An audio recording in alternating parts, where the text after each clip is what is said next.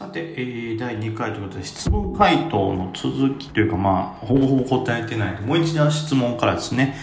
えー、まあ、えー、鳥さんからね、まあ、僕のデイトレの手法について教えてほしいと。まあ、時間によって手法をいくつか変えているのかとか、まあ、とにかくそれとも事前に選択した銘柄が片っ端から吹き出すとそれに片っ端から乗る感じですか？みたいな、まあね、うん、そういう細かい、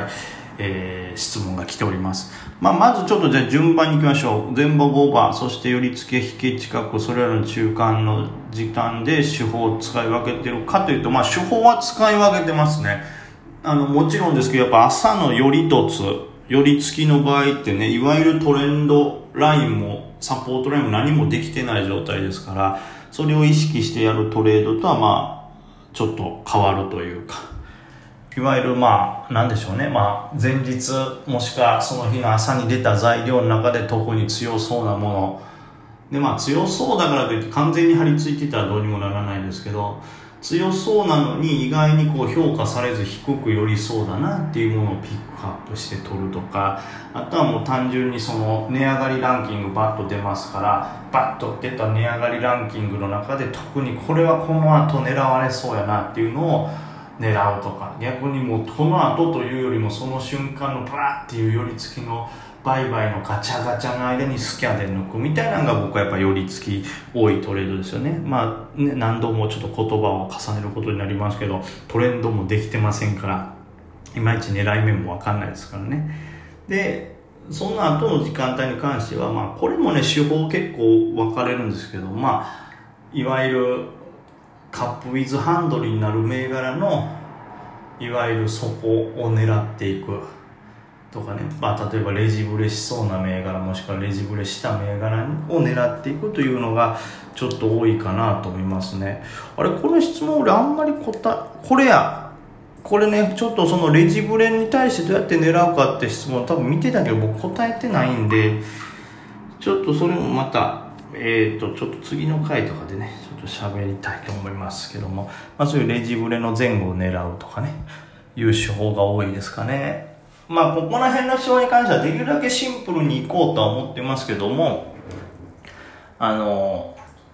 まあ、ある程度は自分のレベルが上がるごとに手法が増えたりちょっとより細かく見たりっていうのは今も続いてますね。でまあ基本的にはとにかく鍋底の底、えー、反転リバ狙いっていうのをするのが多いです。でまあそれはいわゆるレジブレであったり下値不安ないとこから買っていったりで板見て反転しそうだなと思って入ったり逆にレジブレする前した後すぐ入ったりとかあとは MacD を見て反転をちょっとより精度を高めるとかまあそんなとこです。あとまあその途中そういう判定狙い他にも材料が何かバーンって出た瞬間飛び込む。今日の小野経液、計測とかもそうですけど、そういう材料が出た瞬間飛び込むっていうのもやりますね。はい。だから手法はいくつも使い分けてます。で、場合によってはその買いで入るけど土点売りっていうのもね、最近値幅が出なかったんでやってたのもあるんで、そういう手法もありますし。で、えー、まあ、これも時間軸によりますけど最近によってはちょっと長めの同じデイの中でもゆったりした動きのものを取るとかっていうのもありますね。はい。でまあまあそれら結構まあその手法はいろいろあってこれでダメなら今日はこの手法の方がありかなみたいな。単純に銘柄だけじゃなくてその日注目されやすい手法っていうのをできるだけその日のうちに、情報を集めて使い分けます。でまあ引け近くは引け近く。基本的には引け近くはね翌日ギャップアップしそうなものを狙うとかってなるんでそれこそ急落したものを狙ったりっていうのもあるしなんかねまあ、今日の高取みたいにこう引けにグンとこう買いが入って急に底が高くなったなみたいなと、まあ、内容、まあ、冷やしももちろんですし、えー、な中身その銘柄が持ってる中身まだ期待できるテーマかとかっていうのにもよりますけどまあ、急落もしくは引け後にトンと上がって注目度は高そうなのをもう一度狙うっていうような引け前にやるとかで、まあ、とにかく本当時間によっていろんな手法を変えてます。それに加えてスイングの銘柄をどのタイミングで拾うかっていうのとかも同時に見てたりするんで時間帯によって手法は変わります。でもちろんですけどこのその後の質問でそれとも何ですか？あの、銘柄を事前に選択しておいたりして、それらが吹き出したら片っ端からインするとかっていうことも書いてますけど、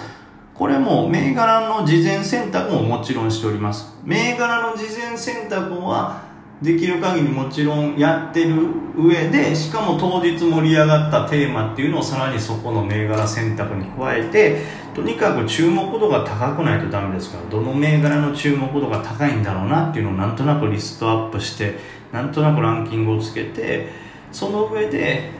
まあ片っ端からというよりもさらにちょっとその手法を使い分けてデイトレしてるっていう感じですかね。まあでもとにかく僕はそのえー、なんでしょうね。その具体的にというともとにかくその注目度視聴率市場主義なんでデイはねまあスイングだと逆に視聴率が落ちてて誰も見向きしてないような売りかれてるのを集めたりっていうのはしますけどデイトレに関してはもうその日その瞬間で見てる人がいなかったらまあ絶対上がらないわけですからそれもできるだけ見てる人が多い上でじゃないと、ね、値上がりするほどのこう買いも集まらないですからとにかく注目度視聴率っていうのはめちゃくちゃ意識してますね。はい。なので5番まあ基本的には換算としてることの方が多いですけどそれでもその中にやっぱ注目度だから全場は結構全体的にバッて上がるんですけど全体的にはちょっと言い方が雑ですけど5番に比べて全場は上がる銘柄数が多いんですけどそこからこう選別されて5番えー、残った強いやつだけもう一回上がるとか全場で一回下げたものの強いやつは底堅くてもう一回跳ねるみたいな動きをするんで、まあ、5番は5番でそのちゃんと絞れていれば全然狙えたりとかその代わり例えば前場ほど値幅が出ないとかっていうのがあるんでその値幅に対する微調整をしたりしながらまあ前場で盛り上がった銘柄の中から特に人気出そうなやつをもう一回5番狙ったりとか材料系を狙ったりというようなことをしてますね。それが基本的には多いです。あと何でしょうねそのうん。まあこの辺はまあそんな感じでしょうね。うん。難しい。まあどうしても換算としてる時はダメですけど、まあ、逆に全場のすごいギャップダウンから始まった銘柄とかでもねえー、ずっと横横続いてて5番から上げるとかもあるんでまあ一概にとりあえず言うのは難しいんですけどとにかく、えー、注目度視聴率の高い銘柄っていうのを狙っていくっていうのがもう一日どのタイミングでもデイトレでは優先することですね。その注目度が高い上で良いチャート反発しそうななんかそういうなんかねえー、っとなんか転換されそうななんか材料が出てるっていうのを狙う感じですから。5番は単純にそういう銘柄の数が減るというだけで、うん、やるのはやりますね。でまあ例えば本当に2時からのね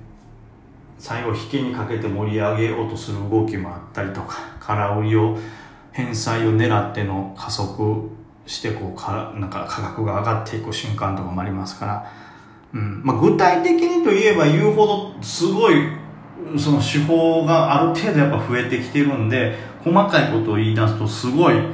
ややこしくて膨大になるんですけどもう本当その中をできるだけシンプルに考えるならばとにかく、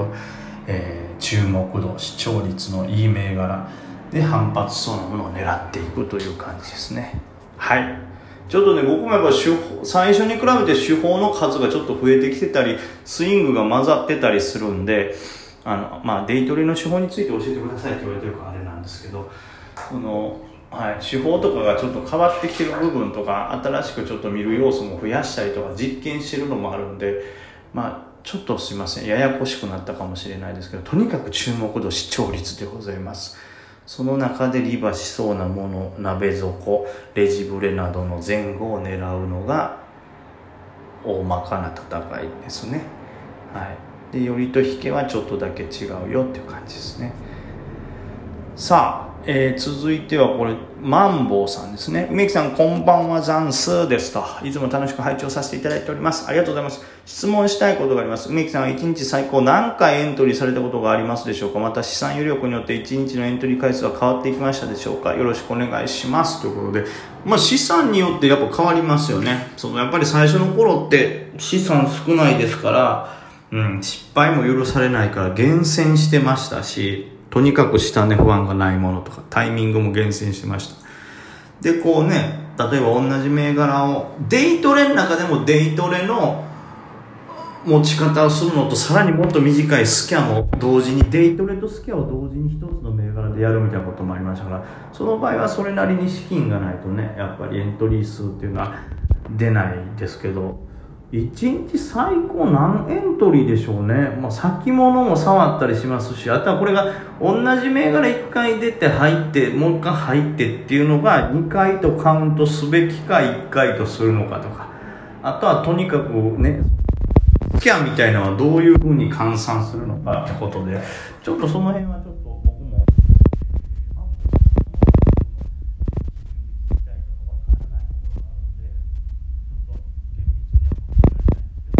銘柄数。銘柄数でいうと多分ですよ。大体ですけど最高多分30から35ぐらいですかね。まあというのもその